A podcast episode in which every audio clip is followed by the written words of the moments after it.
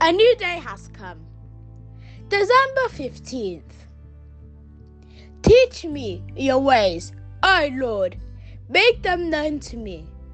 Teach me to live according to your truth. For you are my God who saves me. For you I wait all the day long. Amen. I hope you have a blessed day in the Lord Jesus.